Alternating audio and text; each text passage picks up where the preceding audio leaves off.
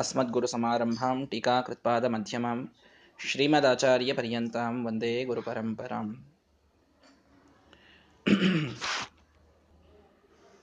ಯುದ್ಧಕಾಂಡದ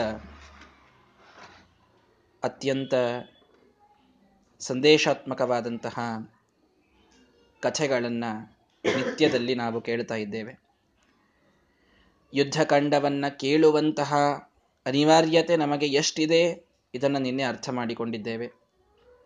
ಮೋಕ್ಷೋಪಯೋಗಿಯಾದ ನಮಗೆಲ್ಲರಿಗೂ ಮೋಕ್ಷ ಬೇಕು. ಆ ಮೋಕ್ಷಕ್ಕೆ ಉಪಯೋಗಿಯಾದದ್ದು ತಾರತಮ್ಯ ಜ್ಞಾನ. ದೇವತೆಗಳಲ್ಲಿನ ತಾರತಮ್ಯವನ್ನು ತಿಳಿಯದೆ ಮೋಕ್ಷವಿಲ್ಲ. ದೇವತೆಗಳು ಅವತಾರ ಮಾಡಿ ಬಂದಾಗ ಅವರ ತಾರತಮ್ಯವನ್ನು ದ್ಯೋತನ ಮಾಡುವ ಗುಣವೇ ಅದು ವೀರ್ಯ, ಬಲ, ಸಾಮರ್ಥ್ಯ. ಯಾರಿಗೆ ಹೆಚ್ಚು ಬಲವೋ ಅವರು ಹೆಚ್ಚು ತಾರತಮ್ಯದಲ್ಲಿ ಶ್ರೇಷ್ಠರು. ಹಾಗಾಗಿ ದೇವತೆಗಳ ಈ ಒಂದು ಬಲದ ತಾರತಮ್ಯವನ್ನು ತಿಳಿದುಕೊಂಡಂತೆ ನಾವು ಮೋಕ್ಷಕ್ಕೆ ಉಪಯೋಗಿಯಾದಂತಹ ಜ್ಞಾನವನ್ನು ಮಾಡಿಕೊಳ್ತಾ ಇದ್ದೇವೆ ಅನ್ನುವುದರ ಅರ್ಥ ನಮಗಾಗಬೇಕು. ಹಾಗಾಗಿ ಚೆನ್ನಾಗಿ ಅರ್ಥ ಮಾಡಿಕೊಳ್ಳಿ. ಈ ಯುದ್ಧಕಾಂಡದ ಶ್ರವಣ ನಮಗೆ ಅತ್ಯುನ್ನತವಾದ ಫಲವನ್ನು ಕೊಡುವುದಿದೆ. ಇದು ಜ್ಞಾನವಾದರೆ ಇನ್ನೊಂದು ಯುದ್ಧಕಾಂಡದ ಸಂದೇಶ ನಾವು ತಿಳಿದುಕೊಳ್ಳಬೇಕಾದದ್ದು ಎಷ್ಟು ದೊಡ್ಡದಾದ ರಾವಣನ ಸೈನ್ಯ ರಾಮನನ್ನ ಅದು ಯುದ್ಧ ಮಾಡಲಿಕ್ಕೆ ಬಂದಿದೆ. ಕಪಿಗಳಿಗೆ ಕಷ್ಟ ಕೊಟ್ಟಿದೆ, ಇದೆಲ್ಲವನ್ನ ಮಾಡಿದೆ. ಆ ರಾವಣನ ಸೈನ್ಯದ ಪ್ರತಿಯೊಬ್ಬ ಸೈನಿಕನನ್ನ ರಾಮದೇವರು ಸಂಹಾರ ಮಾಡುವ ಮೂಲಕ ಒಂದು ಸಂದೇಶವನ್ನ ಕೊಡ್ತಾ ಇದ್ದಾರೆ. ಏನು? ಬಹಳ ಮಹತ್ವದ ಸಂದೇಶ. ಯುದ್ಧ ಇದು ಅನಿವಾರ್ಯ ಅನ್ನುವ ಸಂದೇಶ. ಇದೇ ಇವತ್ತು ದೊಡ್ಡದಾದ ಸಂದೇಶವನ್ನ ಜಗತ್ತಿಗೆ ರಾಮದೇವರು ನೀಡ್ತಾ ಇದ್ದಾರೆ. ಯಾಕೆ ಅಂದ್ರೆ ತಾಮಸರು ಅನ್ನುವುದು ಗೊತ್ತಾದಾಗ, ಸಮಾಜಕ್ಕೆ ಇವರು ಕಂಟಕರು ಅನ್ನುವುದು ಸಿದ್ಧವಾದಾಗ, ಅವರ ಮೇಲೆ ಏನೋ ಒಂದು ರೀತಿಯಲ್ಲಿ ಮರ್ಸಿ ತೋರಿಸ್ತಾರಲ್ಲ ಇವತ್ತಿನ ಪ್ರಜಾಪ್ರತಿನಿಧಿಗಳು ಅಂತನ್ರಿ, ಇನ್ಯಾವುದ್ಯಾವುದೋ ಸಂಸ್ಥೆಗಳು ಅಂತನ್ರಿ, ಇವೆಲ್ಲ ಯಾರು ಸಮಾಜದಲ್ಲಿ ಒಂದು ಕ್ಯಾನ್ಸರ್ನ ರೀತಿಯಲ್ಲಿ ಕೆಲಸ ಮಾಡ್ತಾ ಇದ್ದಾರೆ, ತಾವು ಕೆಡುವುದಲ್ಲದೆ ಇಡೀ ಸಮಾಜವನ್ನ ಕೆಡಿಸ್ತಾ ಇದ್ದಾರೆ, ಅಂಥವರ ಸಂಹಾರವೇ ಅತ್ಯಂತ ಅನಿವಾರ್ಯ ಅನ್ನುವ ಸಂದೇಶ ಯುದ್ಧಕಾಂಡದಿಂದ ರಾಮದೇವರಿಗೆ ಕೊಡುವುದಿದೆ. ಕೃಷ್ಣ ಪರಮಾತ್ಮನೂ ಕೂಡ ಗೀತೆಯಲ್ಲಿ ಇದೇ ಸಂದೇಶವನ್ನೇ ಮುಖ್ಯವಾಗಿ ಸಾರಿದ್ದಾನೆ. ನಿನ್ನ ಬಂಧುಗಳೇ ಇರಬಹುದು. ಸಮಾಜದಲ್ಲಿನ ಕಂಟಕರಾದಂತಹ ಕೆಟ್ಟ ವ್ಯಕ್ತಿಗಳೇ ಇರಬಹುದು. ಅವರೆಲ್ಲ ಹೇಗೆ ಅಂದ್ರೆ, ನನ್ನ ದೇಹದಲ್ಲೇ ಒಂದು ಗಂಟಾಗಿದೆ, ಒಂದು ಟ್ಯೂಮರ್ ಆಗಿದೆ. ನನ್ನ ದೇಹದಲ್ಲಿದೆ, ನನ್ನ ಮಾಂಸವನ್ನ ಕಬಳಿಸಿಕೊಂಡಿದೆ, ನನ್ನ ರಕ್ತದ ಜೊತೆಗೇನೆ ಇದೆ, ನನ್ನದೇ ಇದೆ, ಅಂದ ಮೇಲೆ ಅದನ್ನು ಯಾಕೆ ಹೊರಗೆ ಹಾಕೋದು? ಅಂತ ಒಳಗೆ ಇಟ್ಟು ರಕ್ಷಣೆ ಮಾಡಿದರೆ ಅದೇನು ಮಾಡ್ತದೆ ಆ ಗಂಟು? ತನ್ನ ಕೆಟ್ಟ ಜೀವಕೋಶಗಳನ್ನ ಇಡೀ ದೇಹದಲ್ಲಿ ಪಸರಿಸಿ ರಕ್ತವೆಲ್ಲ ಆವರಿಸಿ ನಮ್ಮನ್ನೇ ನಾಶ ಮಾಡಿ ಹೋಗ್ತದೆ. ಇಷ್ಟೇ ತಾನೇ ಕ್ಯಾನ್ಸರಿನಿಂದ ಆಗುವಂತಹ ಒಂದು ಗಾಯ. ಒಂದು ಸೆಲ್ ಸಾಕು. ಒಂದು ಕ್ಯಾನ್ಸರ್ ಸೆಲ್ಲು ಅದು ಇಡೀ ದೇಹದಲ್ಲೆಲ್ಲ ವ್ಯಾಪಿಸಿ ಎಲ್ಲವನ್ನೂ ಕೆಡಿಸುವಷ್ಟು ಸಮರ್ಥವಾಗಿದೆ. ಹಾಗಾದರೆ ಒಬ್ಬ ಸಮಾಜ ಕಂಟಕ ಸಾಕು, ಇಡೀ ಸಮಾಜವನ್ನ ಕೆಡಿಸ್ಲಿಕ್ಕಾಗಿ. ಅಂಥವರು ಯಾರೆಲ್ಲ ಇದ್ದಾರೋ ಯುದ್ಧದಂತಹ ಒಳ್ಳೆಯ ಅವಕಾಶ ಸಿಕ್ಕಾಗ ಎಲ್ಲರನ್ನ ಸಂಹಾರ ಮಾಡಬೇಕು. ಯಾರನ್ನೂ ಬಿಡಬಾರದು. ರಾಮದೇವರು ಈ ಸಂದೇಶವನ್ನು ಕೊಡ್ತಾ ಇದ್ದಾರೆ. ಇವತ್ತು ಟೆರರಿಸ್ಟ್ಗಳ ಮೇಲೆ ಅನುಕಂಪ ತೋರಿಸುವಂತಹ ಮಹಾಮಹಾನುಭಾವರಿದ್ದಾರೆ ಕೆಲವರು. ಅವರಿಗೆಲ್ಲ ಇದೊಂದು ದೊಡ್ಡದಾದ ಸಂದೇಶ. ನಮ್ಮ ಹಿಂದೂ ಸಂಪ್ರದಾಯದಲ್ಲಿ, ನಮ್ಮ ಭಾರತೀಯ ಇತಿಹಾಸದಲ್ಲಿ ಎಂದಿಗೂ ತಾಮಸರನ್ನ ಒಳ್ಳೆ ರೀತಿಯಿಂದ, ಶಾಂತ ರೀತಿಯಿಂದ ವರ್ತಿಸೋದು ಅನ್ನುವಂತಹ ಒಂದು ಸಂದೇಶ ಎಲ್ಲಿಯೂ ಬಂದಿಲ್ಲ. ಸಂಪ್ರದಾಯವನ್ನ, ಅರ್ಥಾತ್ ಭಾರತೀಯ ಸಂಪ್ರದಾಯವನ್ನ ಏನೋ ಒಂದು ದುರ್ಬಲವಾದ ಸಂಪ್ರದಾಯ ಅಂತ ಪಿಕ್ಚರೈಸ್ ಮಾಡೋದನ್ನು ಬಹಳ ಜನ ಇವತ್ತು ಮಾಡ್ತಾರೆ. ಬಹಳ ದುರ್ಬಲ ಬಹಳ ದುರ್ಬಲ ಅಂತ. ಆಕ್ರಮಣ ಮಾಡಿದ್ರು ಮಾಡಿಸ್ಕೊಂಡು ಕೂಡುವಂತಹ ಸಂಪ್ರದಾಯ ಅಂತ. ಅರ್ಥ ಮಾಡಿಕೊಳ್ಳಿ. ನಮ್ಮ ಸಂಪ್ರದಾಯದ ಎರಡು ದೊಡ್ಡದಾದಂತಹ ಮುಖಗಳೇ ಒಂದು ರಾಮ, ಒಂದು ಕೃಷ್ಣ.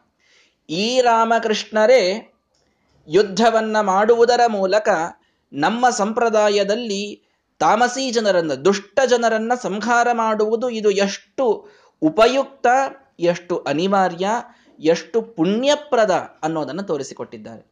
ಅರ್ಜುನ, ಶಾಂತವಾಗಿರ್ತೇನೆ ನಾನು ಇವರ ಜೊತೆಗೆ ಯುದ್ಧ ಆಡುವುದಿಲ್ಲ ಅಂತ ತಾನೇ ಯುದ್ಧ ಬಿಟ್ಟು ಪಲಾಯನ ಮಾಡ್ಲಿಕ್ಕತ್ತದ್ದು ಅವನನ್ನ ಕರೆದು ರಾಮಚಂದ್ರ ಕೃಷ್ಣ ಪರಮಾತ್ಮ ಸಂದೇಶವನ್ನು ನೀಡಿ, ಗೀತೋಪದೇಶವನ್ನ ಮಾಡಿ, ಯುದ್ಧ ಮಾಡುವಂತ ಪ್ರೇರಣೆ ಮಾಡಿದ್ದು ಯಾಕೆ? ನನ್ನ ರಕ್ತವೇ ಹೋಗ್ತದೆ ಅಂತ ಹೇಳಿ ನಾನು ಟ್ಯೂಮರ್ ಅನ್ನ ಒಳಗೆ ಇಟ್ಟುಕೊಂಡ್ರೆ, ಆಪರೇಷನ್ ಮಾಡ್ಲಿಕ್ಕೆ ನಾನು ಬಿಡೋದಿಲ್ಲ, ನನಗೆ ಬಹಳ ರಕ್ತಪಾತ ಆಗ್ತದೆ, ನಂದೇನೋ ದೇಹದ ವೇಟ್ ಲಾಸ್ ಆಗ್ತದೆ ಅಂತ ಹೇಳಿ ನಾನು ಸರ್ಜರಿ ಮಾಡಲಿಕ್ಕೆ ಅಪೋಸ್ ಮಾಡಿದರೆ, ಅದು ನನ್ನ ಇಡೀ ದೇಹವನ್ನ ಕೆಡಿಸಿ ನನ್ನನ್ನೇ ಕಬಳಿಸ್ತದೆ ಆ ಒಂದು ಸೆಲ್ಲು ಹಾಗಾಗಿ ಅದು ನನ್ನ ದೇಹದಲ್ಲೇ ಇದ್ರು. ಅದನ್ನು ತೆಗಿಬೇಕಾದಾಗ ಸ್ವಲ್ಪ ರಕ್ತಪಾತ ಆದರೂ ತೆಗೆಯೋದು ಅನಿವಾರ್ಯ ತಾನೆ. ಇದು ಕೊಲೆಯಲ್ಲ, ಇದು ಸರ್ಜರಿ.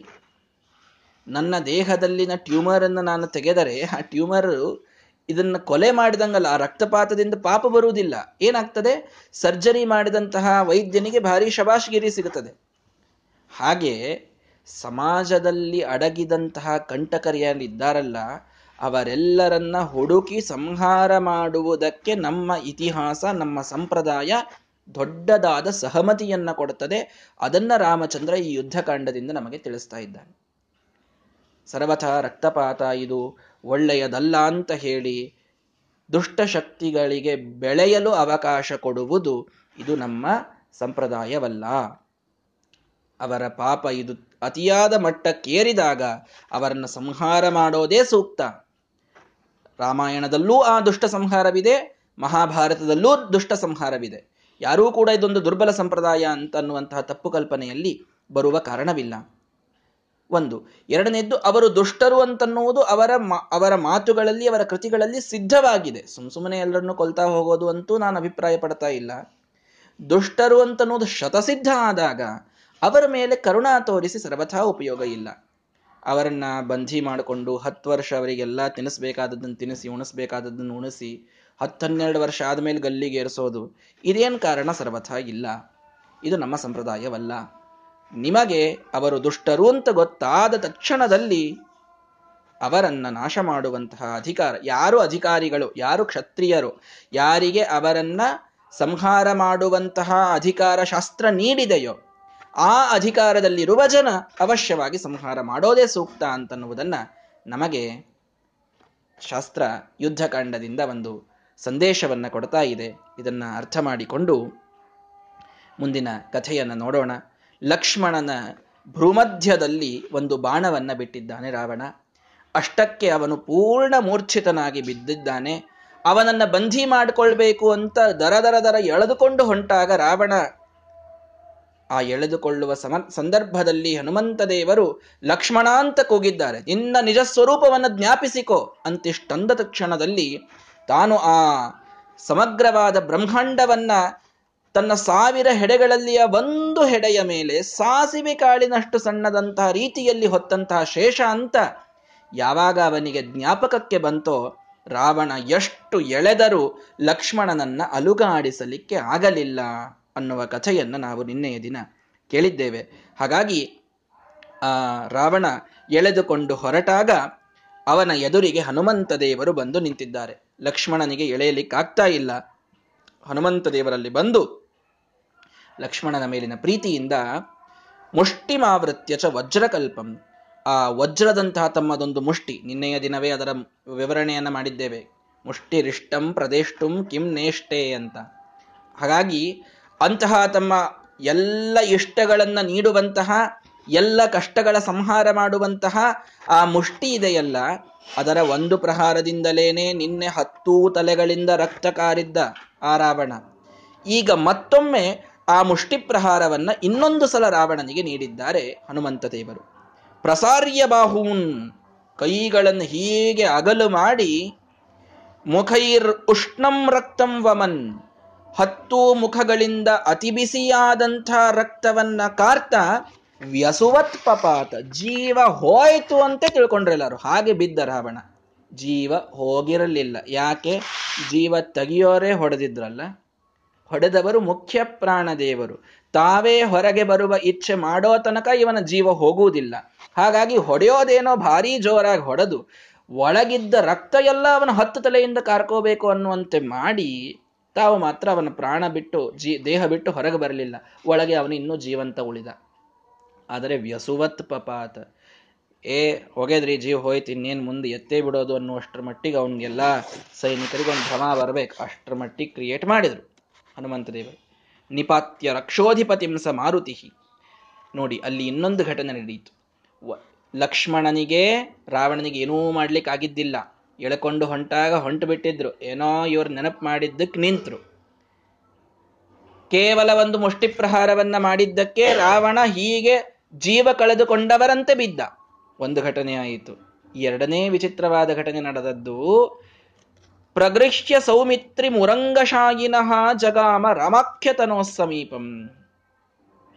ಶೇಷನ ಅವತಾರನಾದ ಲಕ್ಷ್ಮಣನನ್ನ ಹೀಗೆ ಅಮಾತಿನಿಂದ ಸರಳವಾಗಿ, ಅನಾಯಾಸವಾಗಿ ಅವನನ್ನ ಎತ್ತಿಕೊಂಡು, ಆ ಶೇಷಶಾಹಿಯಾದ ರಾಮನ ಕಡೆಗೆ ಹೋಗಿ ಅವನನ್ನ ಮಲಗಿಸ್ತಾರೆ ಹನುಮಂತ ದೇವರು ಯಾವ ರಾವಣನಿಗೆ ಅಲುಗಾಡಿಸ್ಲಿಕ್ಕಾಗಲಿಲ್ಲ ಅಂತ ಕೇಳಿದ್ವಿ ಲಕ್ಷ್ಮಣನನ್ನ, ಆ ಲಕ್ಷ್ಮಣನನ್ನ ಅತ್ಯಂತ ಅನಾಯಾಸವಾಗಿ ಎರಡು ಕೈಗಳಿಂದ ಎತ್ತಿಕೊಂಡು ಹೋಗಿ ರಾಮನಿದ್ದಲ್ಲಿ ಮಲಗಿಸಿದರು.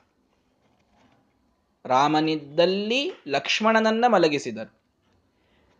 ಹಾಗೆ ಮೂಲ ರೂಪದಲ್ಲಿ ನೋಡಿದರೆ ಶೇಷನ ಮೇಲೆ ಭಗವಂತ ಮಲಗುತ್ತಾನೆ. ಶೇಷನಿದ್ದಲ್ಲಿ ಭಗವಂತ ಮಲಗುವುದು. ಆದರೆ ಇಲ್ಲಿ ರಾಮನಿದ್ದಲ್ಲಿ ಲಕ್ಷ್ಮಣ ಮಲಗಿ, ಮಲಗಿದ. ಅರ್ಥಾತ್ ಅವನಿಗೆ ಪ್ರಹಾರ ಆಗಿತ್ತು, ಅವನಿಗೆ ಸಂಜ್ಞೆ ಇಲ್ಲದಂತಾಗಿತ್ತು. ಹಾಗಾಗಿ ಆ ರಾಮನಿದ್ದಲ್ಲಿ ಅವನನ್ನ ತಂದು ಮಲಗಿಸಿದರು. ಅಂದ್ರೆ ಏನ್ ತಿಳಿಸಿದರು? ಆ ಲಕ್ಷ್ಮಣನನ್ನ ಎತ್ತುವ ಸಾಮರ್ಥ್ಯ ನನ್ನ ಮೇ, ನನ್, ನನಗೆ ಇದೆ. ಏನ್ ಮೂಲದಲ್ಲಿ ತಿಳಿದಂತಹ ಸಂದೇಶ ಹೇಳ್ರಿ? ಇಡಿಯಾದಂತಹ ಬ್ರಹ್ಮಾಂಡವನ್ನ ತನ್ನ ಒಂದು ಹೆಡೆಯ ಮೇಲೆ ಸಾಸಿವೆ ಕಾಳಿನಂತೆ ಹೊತ್ತು ನಿಂತಹ ಶೇಷ. ಅವನದು ಅಷ್ಟು ದೊಡ್ಡ ಗಾತ್ರವಾದರೆ ಆ ಶೇಷನ ಕೆಳಗಿರೋದು ಯಾವುದು? ಆ ಶೇಷನನ್ನ ಹೊತ್ತಿ ನಿಂತದ್ದು ಯಾವುದು? ವಾಯುಕೂರ್ಮ. ವಾಯುದೇವರು ಕೂರ್ಮ ರೂಪದಲ್ಲಿ ಅದವರ ಸಣ್ಣ ಒಂದು ಬಾಲ. ಕೂರ್ಮಕ್ಕೆ ಬಾಲ ಬಹಳ ಸಣ್ಣದಿರುತ್ತದೆ. ಸಣ್ಣದು ಬಂದಿರ್ತದೆ ಹಿಂದೆ ಅದರ ಒಂದು ಏನ್ ಕರ್, ಕಮಠ ಇರ್ತದೆ ಅದರ ಹಿಂದೆ ಒಂದು ಸಣ್ಣ ಬಾಲ ಇರ್ತದೆ ಆ ಒಂದು ಸಣ್ಣ ಬಾಲದ ಮೇಲೆ ಇಡೀ ಶೇಷದೇವರನ್ನು ಹೊತ್ಕೊಂಡು ನಿಂತಾರಂತೀವ್ರು ವಾಯುದೇವರು ಕೂರ್ಮ ರೂಪದಲ್ಲಿ. ಅದನ್ನ ಇಲ್ಲಿ ತೋರಿಸಿದರು. ಇಡೀ ಬ್ರಹ್ಮಾಂಡವನ್ನ ಹೊತ್ತ ಶೇಷ ಲಕ್ಷ್ಮಣನನ್ನ ಸರಳವಾಗಿ ಎರಡೂ ಕೈಗಳಿಂದ ಎತ್ಕೊಂಡು ತಂದು ಮಲಗಿಸುವುದರ ಮೂಲಕ ಆ ಶೇಷನನ್ನ ಹೊತ್ತ ವಾಯು ನಾನು ಅನ್ನುವುದನ್ನು ಹನುಮಂತ ದೇವರು ಜಗತ್ತಿಗೆ ಸ್ಪಷ್ಟವಾಗಿ ಅಲ್ಲಿ ತೋರಿಸಿದ್ದಾರೆ. ಹಾಗಾಗಿ ಅವನು ಅಲ್ಲಿ ಬಂದ. ಹನುಮಂತ ದೇವರು ರಾಮನ ಕಡೆಗೆ ಬಂದು ಮಲಗಿಸಿದರೆ, ಸ ರಾಮ ಸಂಸ್ಪರ್ಶ ನಿವಾರಿತ ಕ್ಲಮಃ ಸಮುತ್ಥಿತ. ಎರಡೂ ಬಾ, ಭ್ರೂಗಳ ಮಧ್ಯದಲ್ಲಿ ಬಾಣ ಸಿಕ್ಕೊಂಡು ಬಿಟ್ಟಿತ್ತು, ರಾವಣ ಹೊಡೆದದ್ದು. ಮೂರ್ಛೆ ಹೋಗಿದ್ರು. ಏನೋ ಶೇಷನನ್ನ ನೆನೆಸ್ಕೋ ಅಂದಾಗ ನೆನೆಸ್ಕೊಂಡಿದ್ರು, ಅವ್ರ, ಅವನಿಗೆ ಅಳಗಾಡಿಸ್ಲಿಕ್ಕೆ ಆಗ್ತಿರ್ಲಿಲ್ಲ ಅಷ್ಟೇ. ಆದ್ರೆ ಇವರಿಗೆ ಇನ್ನೂ ಎಚ್ಚರ ಬಂದಿರಲಿಲ್ಲ ಲಕ್ಷ್ಮಣನಿಗೆ. ಸಮುದ್ರತೇಶರೇ ಬಭು ಯಾವಾಗ ಆ ನೆಟ್ಟ ಬಾಣವನ್ನ ಹೀಗೆ ತೆಗೆದು ಅವನ ತಲೆಯ ಮೇಲೆ ರಾಮದೇವರು ಕೈಯಾಡಿಸಿದರವ ಲಕ್ಷ್ಮಣನ ತಲೆಯ ಮೇಲೆ, ಕೇವಲ ರಾಮದೇವರ ಸ್ಪರ್ಶದಿಂದ ಏನೂ ಆಗಿಲ್ಲ ಅನ್ನುವರಂತೆ ಎದ್ದು ಕುಳಿತ ಲಕ್ಷ್ಮಣ. ಯಾಕೆ ಇದನ್ನು ಹೇಳ್ತಾ ಇದ್ದಾರೆ ಶ್ರೀಮದಾಚಾರ್ಯರು? ಅರ್ಥ ಮಾಡಿಕೊಳ್ಳಿ. ಮುಂದೊಂದು ಸಂದರ್ಭದಲ್ಲಿ ಆ ಲಕ್ಷ್ಮಣನಿಗೆ ರಾವಣನಿಂದ ಇಂದ್ರಜಿತನಿಂದ ದೊಡ್ಡದಾದ ಪೆಟ್ಟು ಬಿದ್ದಾಗ ಏನ್ ಮಾಡಬೇಕು ಅಂತ ಎಲ್ರಿಗೂ ತಿಳಿಯಲಂತಾಗಿ ಶೇಷ, ಈ ಸಂಜೀವಿನಿ ಔಷಧವನ್ನ ತೆಗೆದುಕೊಂಡು ಬರಲಿಕ್ಕೆ ಹೋದರು ಹನುಮಂತ ದೇವರು ಅಂತೆಲ್ಲ ದೊಡ್ಡ ಕಥೆಯನ್ನ ಕೇಳ್ತೀರಲ್ಲ?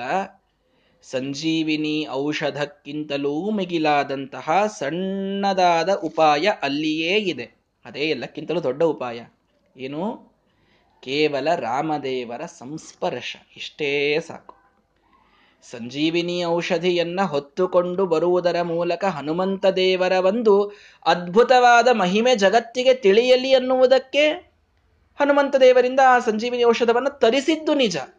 ಆದರೆ ಸಂಜೀವಿನಿ ಔಷಧಕ್ಕೇನೆ ಎಲ್ಲ ಶಕ್ತಿ ಇತ್ತು, ಇವನಿಗೆ ಬಂದಂತಹ ರೋಗ ಹೋಗಿಸೋದು ಅಂತಲ್ಲ. ಇದೇ ಲಕ್ಷ್ಮಣ ಮೂರ್ಛಿತನಾಗಿ ಬಿದ್ದ ಮೊದಲ ಸಂದರ್ಭದಲ್ಲಿ ಕೇವಲ ರಾಮದೇವರ ಹರ, ಹಸ್ತಸ್ಪರ್ಶ ಅವನನ್ನ ಎಬ್ಬಿಸಿದೆ. ಅಂದರೆ ಹಸ್ತಸ್ಪರ್ಶ, ಭಗವಂತನ ಸ್ಪರ್ಶಕ್ಕಿಂತಲೂ ದೊಡ್ಡದಾದ ಉಪಾಯ ಯಾವ ಸಂಜೀವಿನಿ ಔಷಧವೂ ಅಲ್ಲ. ಅಮೃತ ಹನಿಗೆ, ಸಂಜೀವ ಮಣಿಗೆ ಮಣಿದಿಲ್ಲ, ಮಾಣಿಸಿಲ್ಲ. ಇದು ಯಾವುದೂ ದೊಡ್ಡದಲ್ಲ. ಕೇವಲ ರಾಮದೇವರ ಸ್ಪರ್ಶವೇ ಸಮಗ್ರವಾದಂತಹ ರೋಗ, ರುಜಿನ, ಆಮಯ, ಕಷ್ಟಗಳೆಲ್ಲವನ್ನ ಕಳೆದು ಹಾಕುವುದರಲ್ಲಿ ಸಮರ್ಥವಾದಂಥದ್ದು ಸಂಜೀವಿನಿ ಔಷಧ ಇದೊಂದು ನೆಪ ಬೇಕಾಗಿತ್ತಷ್ಟೇ. ಹನುಮಂತ ದೇವರ ಮಹಿಮೆಯನ್ನು ತಿಳಿಸ್ಲಿಕ್ಕೆ. ಬೇರೆ ಏನಲ್ಲ. ಅದಕ್ಕೆ ಇದನ್ನು ಮೊದಲು ಮಾಡಿ ತೋರಿಸಿದ್ರು ರಾಮದೇವರು. ನೋಡಪ್ಪ ನನ್ನ ಸ್ಪರ್ಶದಿಂದ ಲಕ್ಷ್ಮಣ ಎದ್ದಾನೆ ಅಂತ ಮೊದಲು ತಿಳ್ಕೊಳ್ರಿ ಅಂತ. ಹಾಗಾಗಿ, ಯಾವಾಗ ಕೇವಲ ರಾಮದೇವರ ಸ್ಪರ್ಶವಾಯಿತೋ, ಆಗ ರಾಹು ಗ್ರಹಸ್ಥನಾಗಿದ್ದ ಒಬ್ಬ ಚಂದ್ರ, ಗ್ರಹಣದ ಸಮಯದಲ್ಲಿ ರಾಹುಗ್ರಸ್ತನ ಇರ್ತಾನೆ ನೋಡ್ರಿ ಚಂದ್ರ. ಆ ರಾಹುವಿನಿಂದ ಮೋಕ್ಷ ಆಯಿತು ಅಂದ್ರೆ ಹೇಗೆ ಬೆಳಗ್ತಾನೆ? ಹುಣ್ಣಿಮೆಯ ದಿನವೇ ಗ್ರಹಣ ಆಗಿರ್ತದೆ ಅಮಾಸಿ ದಿವಸ ಆಗುದಿಲ್ಲ ಚಂದ್ರಗ್ರಹಣ. ಹೀಗಾಗಿ ಹುಣ್ಣಿಮೆ ದಿವಸ ಚಂದ್ರಗ್ರಹಣ ಆದಾಗ ರಾಹು ಗ್ರಾಸ ಮಾಡಿದಾಗ ಅದರ ಮೋಕ್ಷ ಆಯಿತು ಅಂತಂದ್ರೆ ನಮಗೆಲ್ಲರಿಗೂ ಸ್ನಾನದ ಕಡೆ ಲಕ್ಷ್ಯ ಇರ್ತದೆ. ಮುಂದಿನ ಅಡಿಗೆ ಮಾಡ್ಕೊಂಡು ಊಟ ಮಾಡಬೇಕು ಅಂತ. ಒಮ್ಮೆ ಚಂದ್ರನ್ ನೋಡ್ತೀವಿ ಚಂದ್ರನ್ ನೋಡ್ರಿ ಒಂದ್ಸಲ. ಎಷ್ಟು ಚಂದ ಕಾಣಿಸ್ತಾನೆ ಚಂದ್ರ. ರಾಹುವಿನಿಂದ ಮುಕ್ತನಾದ ಚಂದ್ರ. ಎಷ್ಟು ಚಂದಾಗಿ ಕಾಣಿಸ್ಬೇಕೋ ಹಾಗೆ ತನ್ನ ಕಾಂತಿಯಿಂದ ಆ ಬಾಣವನ್ನ ತೆಗೆದು ರಾಮದೇವರು ಸ್ಪರ್ಶ ಮಾಡಿದ್ದರಿಂದ ಲಕ್ಷ್ಮಣ ಸಂಪೂರ್ಣವಾದ ಕಾಂತಿಯಿಂದ ಶೋಭ, ಶೋಭಿತನಾಗ್ತಾ ಇದ್ದಾನೆ. ಎಲ್ಲರಿಗೂ ಆನಂದವಾಗಿದೆ. ಆಗ ಸಿಟ್ಟು ಬಂತು ರಾಮದೇವರಿಗೆ. ಸ ಶೇಷ ಭೋಗ ಭೋಗಾಭಮಥೋ ಜನಾರ್ದನ ಪ್ರಗೃಹ್ಯ ಚಾಪಂ ಸಶರಂ. ತನ್ನ ಬಿಲ್ಲು ಬಾಣಗಳನ್ನು, ಎಂಥ ಬಾ, ಬಿಲ್ಲು? ಶೇಷಭೋಗಾಭಂ. ಯಾವ ಶೇಷನನ್ನ ಇದೀಗ ಎಬ್ಬಿಸಿದರೋ, ಅರ್ಥಾತ್ ಲಕ್ಷ್ಮಣನನ್ನ, ಆ ಹಾವಿನ ಹೆಡೆಯಂತೆ ವಕ್ರವಾಗಿ ಇರುವ ಬಿಲ್ಲು, ಕೋದಂಡ ಬಿಲ್ಲು. ಆ ಕೋದಂಡ ಧನುಸ್ಸನ್ನು ತೆಗೆದುಕೊಂಡು, ಬಾಣವನ್ನು ತೆಗೆದುಕೊಂಡು, ನನ್ನ ತಮ್ಮನಿಗೆ ನೀನು ಬಾಣ ಬಿಟ್ಟು ಮೂರ್ಛಿತಗೊಳಿಸ್ತೀಯ ಅಂತ ಸಿಟ್ಟಿನಿಂದ ಅಲ್ಲಿ ಹೊಡೆದು ಬಂದುಬಿಟ್ಟಿದ್ರು ಹನುಮಂತ ದೇವರು. ಇಷ್ಟೊತ್ತು ಬಿದ್ದಿದ್ದ ಅವನು. ಇಲ್ಲೆಲ್ಲ ಲಕ್ಷ್ಮಣನಿಗೆಲ್ಲ ಉಪಚಾರಗಳಾದ ಮೇಲೆ ಅಲ್ಲಿವರೆಗೂ ರಾವಣನಿಗೆ ಮತ್ತೆ ಸಂಜ್ಞೆ ಬಂತು. ಕಾನ್ಶಿಯಸ್ನೆಸ್ ಬಂದಿತ್ತು ಅವನಿಗೆ ಕೋಮಾ ಸ್ಟೇಜಿಗೆ ಹೋಗಿದ್ದ ಅಲ್ಲಿವರೆಗೂ ಅಂತೂ ಕಾನ್ಶಿಯಸ್ನೆಸ್ ಬಂತು. ಆಗ ಎದ್ದು ಅವನು ನಿಂತಾಗ, ಸಜ್ಜೀಭವ ರಾವಣ.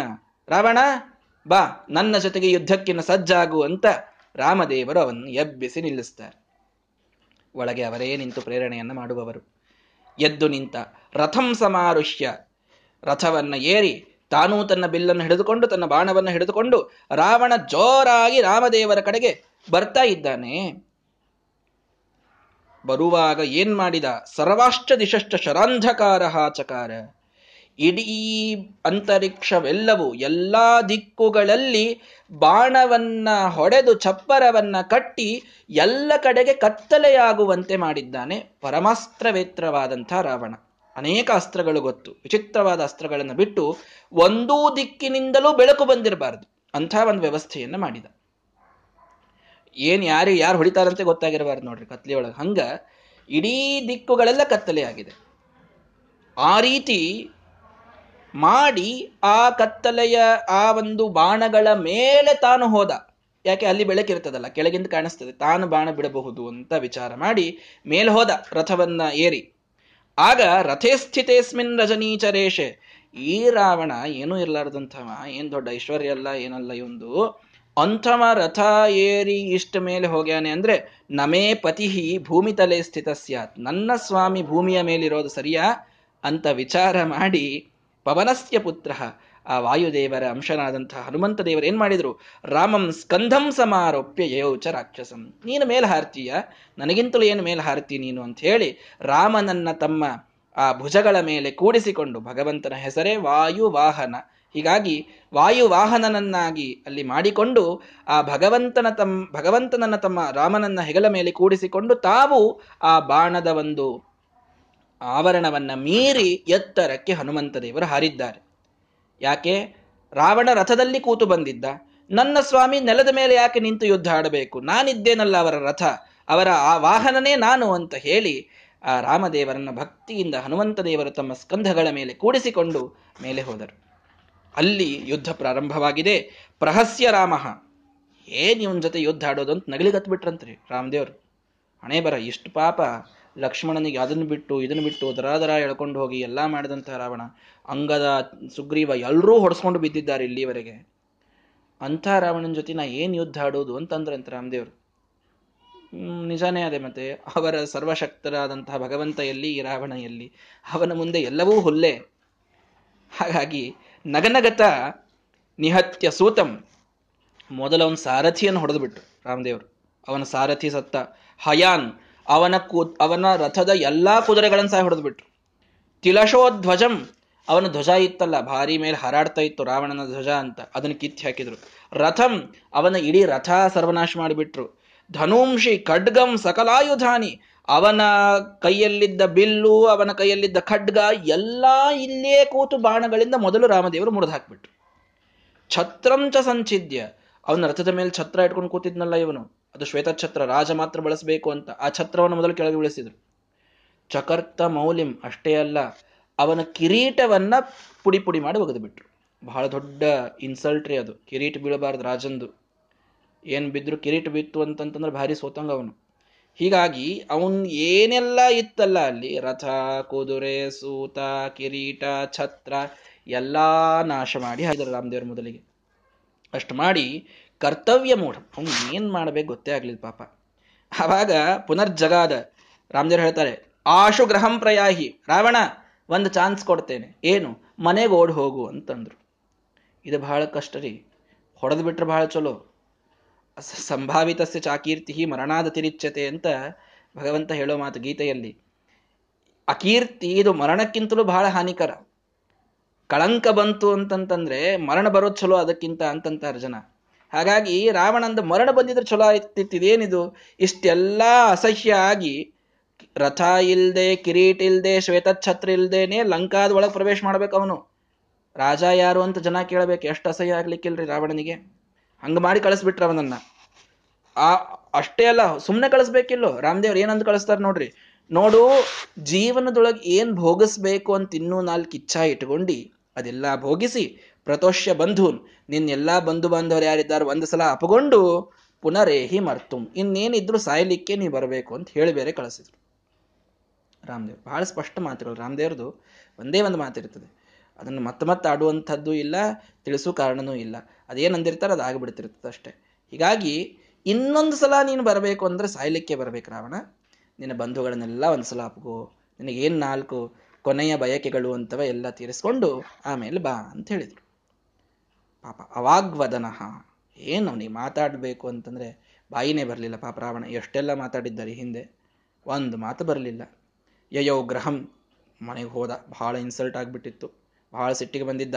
ಸಹಮಂತ್ರಿಭಿ ಕಾರ್ಯಂ ಚಕ ಹತಾವಶಿಷ್ಟೈ. ಯಾರು ಇನ್ನೂ ಸಾಯಲಾರದೆ ಉಳಿದಿದ್ರಲ್ಲ ಒಂದು ನಾಲ್ಕು ಮಂದಿ ಮಂತ್ರಿಗಳು, ಚಂಡಾಳ್ ಚೌಕಳಿ ಅಂತಂತಾರೆ ನಮ್ಮ ಕಡೆಗೆ.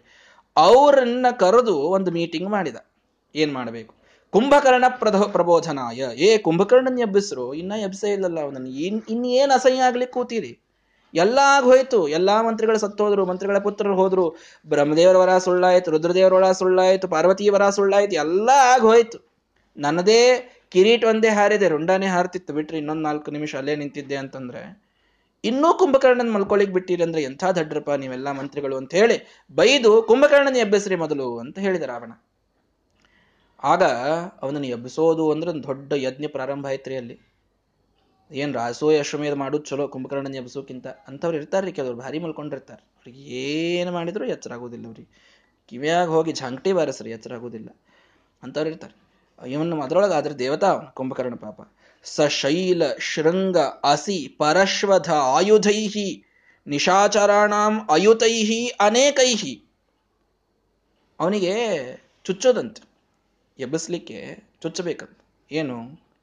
ಪರ್ವತ ತಗೊಂಡು ಚುಚ್ಚಿದ್ರಂತೆ. ಶೈಲದ ಶೃಂಗ, ಪರ್ವತದ ಶಿಖರ ತಗೊಂಡು ಚುಚ್ಚಿದ್ರು. ಖಡ್ಗ ತಗೊಂಡು ಚುಚ್ಚಿದ್ರು. ಪರಶು ತಗೊಂಡು ಚುಚ್ಚಿದ್ರು. ಆಯುಧಗಳನ್ನ ಏಕಕಾಲಕ್ಕೆ ಹತ್ತು ಸಾವಿರ ಜನ ತಗೊಂಡು ಚುಚ್ಚಿದ್ರಂತೆ. ಎಚ್ಚರ ಆಗ್ಲಿಲ್ಲ ಅವನಿಗೆ. ತಚ್ಛ್ವಾಸ ವೇಗಾಭಿಹತೈ ಕಥಂಚಿತ ಏನಾಗ್ಬಿಡ್ತು? ಯಾರು ಬಹಳ ಹತ್ರ ಹೋಗ್ತಿದ್ರಲ್ಲ ಇವನು ಮಲ್ಕೊಂಡಾಗ ಉಸಿರು ತಗೊಂಡ ಅಂದ್ರೆ ಅವನು ಮೂಗನೊಳಗೆ ಹೋಗ್ಬಿಡ್ತಿದ್ರಂತೆ ಎಲ್ಲಾರು. ಬಹಳ ಹತ್ರ ಹೋಗ್ಬಿಟ್ವಿ ಅಂತಂದ್ರೆ ಅದೊಂದು ಸಮಸ್ಯೆ. ದೂರ ನಿಂತು ಚುಚ್ಚೋದು ಹಿಂಗೆ, ಬರೀ. ಹತ್ರ ಹೋದ್ವಿ ಅಂತಂದ್ರೆ ಮೂಗನೊಳಗೆ ಹೋಗಿ ಅವನು ಹೊಟ್ಟೆಗೆ ಹೋಗ್ಬಿಡುದು. ಮುಗೀತ ಬರೆದಾರ ಕಥೆ ಅವತ್ತಲ್ಲೇ ಮುಗೀತು, ಮುಂದೆ ಅವ್ರದ್ದೇನಿದ್ರು ಹನ್ನೆರಡನೇ, ಹದಿಮೂರನೇ ದಿವಸ.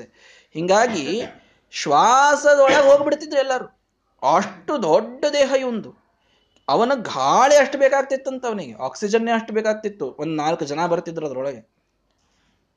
ಏನು ಮಾಡೋದು ಇವನನ್ನು ಎಬ್ಸ್ಲಿಕ್ಕೆ ಅಂತ ವಿಚಾರ ಮಾಡಿ ಒಬ್ಬ ಭಾರಿ ಐಡಿಯಾ ಮಾಡಿದ. ಏನು? ಶೈಲೋಪಮಾನಸ್ಯ ಚ ಮಾಂಸರಾಶೀನ್ ವಿಧಾಯ. ಅವನ ಹತ್ತಿರ ಒಂದು ಪರ್ವತದಷ್ಟು ಮಾಂಸವನ್ನ ತಂದು ಇಟ್ಟನಂತೆ. ಶೋಣಿತ ಹೃದಾನ್ ಭಕ್ಷ್ಯಾನ್ ವಿಧಾಯ. ದೊಡ್ಡ ದೊಡ್ಡ ಸರೋವರಗಳನ್ನು ಕಟ್ಟಿದ್ರಂತೆ. ಯಾ, ಎದರ ಸರೋವರ? ರಕ್ತದ ಸರೋವರ.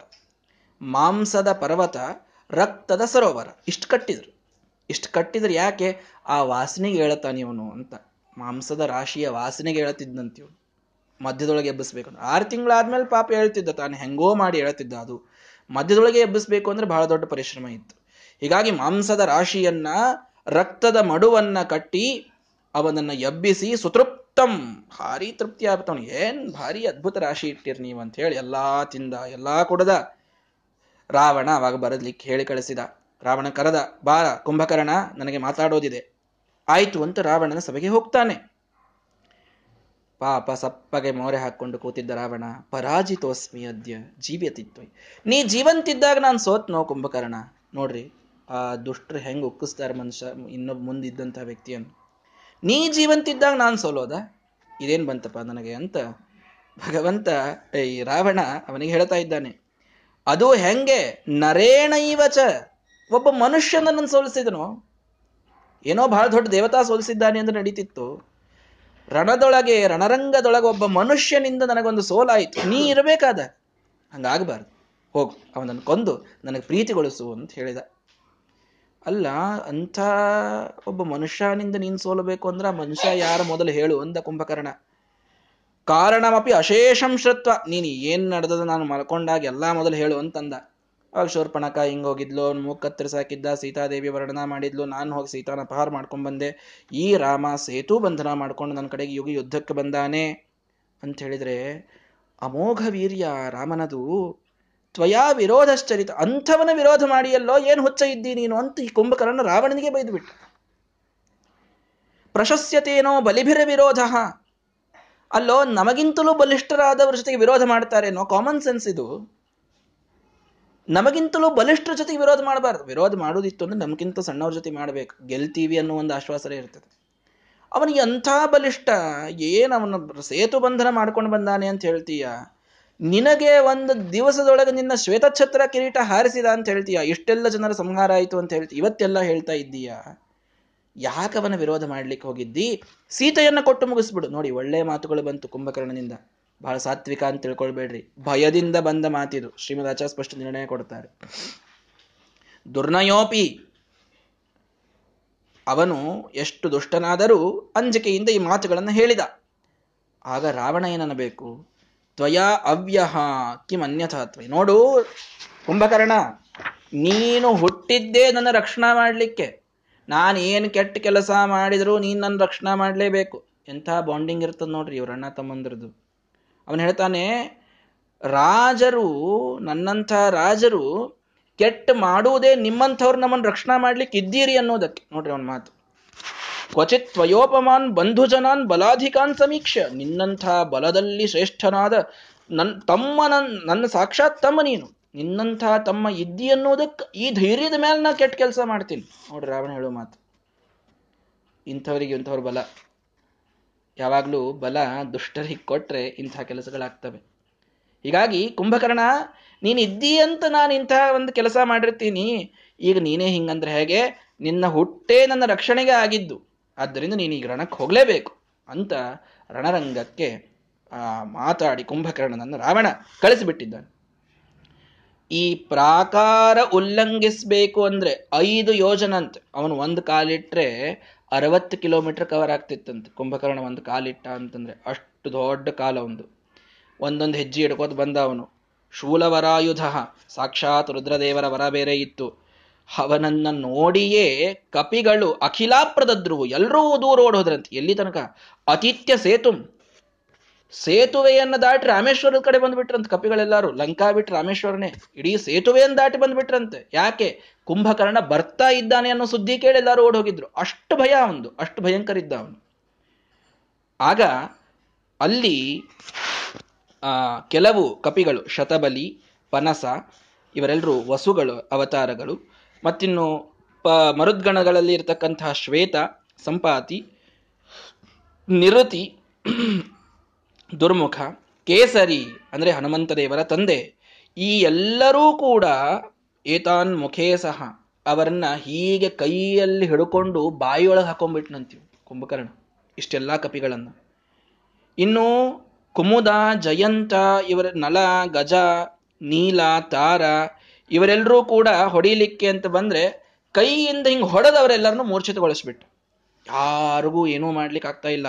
ಅಂಗದ, ಜಾಂಬವಂತ ಅವರು ಪಾಪ ವೃಕ್ಷವನ್ನ, ಶೈಲವನ್ನ, ಪರ್ವತವನ್ನ ಎಲ್ಲಾ ತಗೊಂಡು ಬಂದ್ರು. ವಿಚೂರ್ಣಿತಾಹ. ಎಲ್ಲರೂ ಪುಡಿ ಪುಡಿಯಾದರು.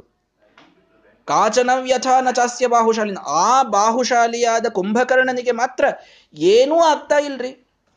ಇವರೆಲ್ಲರೂ ಎಷ್ಟೆಲ್ಲ ಪ್ರಹಾರ ಮಾಡ್ತಾ ಇದ್ದಾರೆ. ಭಾಸ್ಕರಾತ್ಮಜ ಮುಮೋಚ ಕಡೀಕೆ ಸುಗ್ರೀವ ಬಂದು ಅವನನ್ನ ಹೊಡಿಬೇಕು ಅಂತ ಹೋದ್ರೆ ಅವನಿಗೂ ಒಂದೇ ಏಟಿನಿಂದ ಬೀಳಿಸಿದ. ತತಾಡಚ ಅಂಗದ ನಶ. ಅಂಗದ ಬಂದ್ರೆ ಅವನನ್ನ ಬೀಳಿಸಿದ. ಜಾಂಬವಂತ ಬಂದ್ರೆ ಅವನನ್ನ ಬೀಳಿಸಿದ. ಎಲ್ಲರನ್ನು ಒಂದೇ ಸಲ ಕುಂಭಕರ್ಣ ಒಳಗೆ ಬಂದವನೇ ಎಲ್ಲಾ ಮಹಾಮಹಾ ಕಪಿಗಳನ್ನ ಬೀಳಿಸಿ ಬಿಟ್ಟಿದ್ದಾನೆ ದೊಡ್ಡದಾದ ನಾಹುತ ನಡೆದು ಹೋಯಿತು. ಇಲ್ಲಿವರೆಗೆ ಯುದ್ಧದಲ್ಲಿ ನಾವು ಗೆಲ್ತಾ ಇದ್ದೇವೆ, ನಾವು ಗೆಲ್ತಾ ಇದ್ದೇವೆ. ರಾವಣನನ್ನ ರಾಮದೇವರು ಇವತ್ತು ಕಿರೀಟ ಬೀಳಿಸಿ ಕಳಿಸಿದ್ದಾರೆ. ನಾಳಿಂದ ಅವನು ಯುದ್ಧಕ್ಕೆ ಬರುವುದಿಲ್ಲ. ಅಂತ ಎಲ್ಲರೂ ವಿಚಾರ ಮಾಡಿದ್ರೆ ಬೆಳಗ್ಗೆ ಎದ್ದು ಕೂಡಲೇ ಬಂತಲ್ಲ ಈ ರಾಕ್ಷಸ ಕುಂಭಕರ್ಣ. ಎಲ್ಲರಿಗೂ ಗಾಬರಿಯಾಗಿದೆ ಅವನೇನು ವಿಚಾರ ಮಾಡಿಬಿಟ್ಟ? ಆದಷ್ಟು ನಮ್ಮ ಅಣ್ಣ ಸಾಯೋದು ಬೇಡ. ರಾಮನ ಕೈಯಲ್ಲಿ ಸಿಕ್ಕರೆ ಸಾಯ್ತಾನೆ ಅಂತ ಗೊತ್ತಿತ್ತು. ಹೇಗಾದರೂ ಮಾಡಿ ಯುದ್ಧವನ್ನು ಇಲ್ಲೇ ನಿಲ್ಲಿಸಬೇಕು ಅಂತ ವಿಚಾರ ಮಾಡಿ, ಭಾಸ್ಕರಿಂ ಪ್ರಗೃಶ್ಯ ಯಯೌ. ಸೂರ್ಯನ ಮಗ ಅಂದ್ರೆ ಸುಗ್ರೀವ. ಸುಗ್ರೀವನನ್ನ ಬಂಧಿ ಮಾಡಿ ಕರ್ಕೊಂಡು ಹೋಗ್ಬಿಟ್ರೆ ಕಪಿಗಳು ಎಲ್ಲರೂ ಯುದ್ಧದಿಂದ ಹಿಂಸರಿತಾರೆ. ಕಪಿಗಳ ರಾಜ ಯಾರು? ಸುಗ್ರೀವ. ಸುಗ್ರೀವನನ್ನ ಬಂಧಿ ಮಾಡಿದ್ರೆ ಎಲ್ಲರೂ ಸರಿದು ಬಿಡಬೇಕಾಗ್ತದಲ್ಲ ಯುದ್ಧದಿಂದ. ಯಾರೂ ಉಳಿಯುವುದಿಲ್ಲ ಅವಾಗ. ಎಲ್ಲರೂ ಸರಿದ್ರೆ ರಾಮ, ಲಕ್ಷ್ಮಣ, ಪಾಪ ಇಬ್ಬರೇ ಏನ್ ಮಾಡ್ಯಾರು ಅವರು ಸರಿಬೇಕಾಗ್ತದೆ. ಆದ್ದರಿಂದ ಸುಗ್ರೀವನನ್ನ ಬಂಧಿ ಮಾಡ್ಕೊಂಡು ಬಿಡೋಣ ಅಂತ ಕುಂಭಕರ್ಣ ಸುಗ್ರೀವನ ಹೊಡೆದು ಅವನನ್ನು ಬೀಳಿಸಿದ್ದ, ಅವನನ್ನು ಕೈಯೊಳಗೆ ಹಿಡ್ಕೊಂಡು ಹೊಂಟು ಬಿಟ್ಟ ಒಳಗೆ ಬಂಧಿ ಮಾಡ್ತೇನೆ ಅಂತ. ಆಗ ಸುಸೂಕ್ಷ್ಮ ಮಕ್ಷಿಕೋಪಮಹ ಅವನ ಜೊತೆಗೆ ಒಂದು ಸಣ್ಣ ನೊಣದ ರೂಪದಲ್ಲಿ ಹನುಮಂತ ದೇವರು ಅವನ ಹಿಂದೆ ಹೊರಟಿದ್ದ. ನೋಡಿ ಅಂತಹ ಪ್ರಸಂಗ. ಸುಗ್ರೀವ ಅವನು ಕೆಳಗೆ ಬಿದ್ದಿದ್ದಾನೆ. ಎಲ್ಲಾ ಕಪಿಗಳು ಬಿದ್ದಾಗಿದೆ. ಅವನನ್ನ ಬಂಧಿ ಮಾಡಿದರೆ ಯುದ್ಧ ಇಲ್ಲಿಗೆ ನಿಂತು ಹೋಗ್ತದೆ ಅಂತ ಕುಂಭಕರ್ಣ ಸುಗ್ರೀವನನ್ನ ಎತ್ತುಕೊಂಡು ಒಳಗೆ ಹೊರಟಿದ್ದಾನೆ. ಸೂಕ್ಷ್ಮವಾದಂತಹ ಮಕ್ಷಿಕೆಯ ಒಂದು ನೊಣದ ಒಂದು ಗಾತ್ರವನ್ನು ತೆಗೆದುಕೊಂಡು ಹನುಮಂತ ದೇವರು ಅವನನ್ನು ಅನುಸರಿಸ್ತಾ ಇದ್ದಾರೆ. ಮುಂದೇನಾಯಿತು ಅನ್ನೋದನ್ನು ನಾಳೆ ಇದನ್ನು ನೋಡೋಣ. ಶ್ರೀ ಕೃಷ್ಣಾರ್ಪಣ ಮಸ್ತು. ಹರಯೇ ನಮಃ.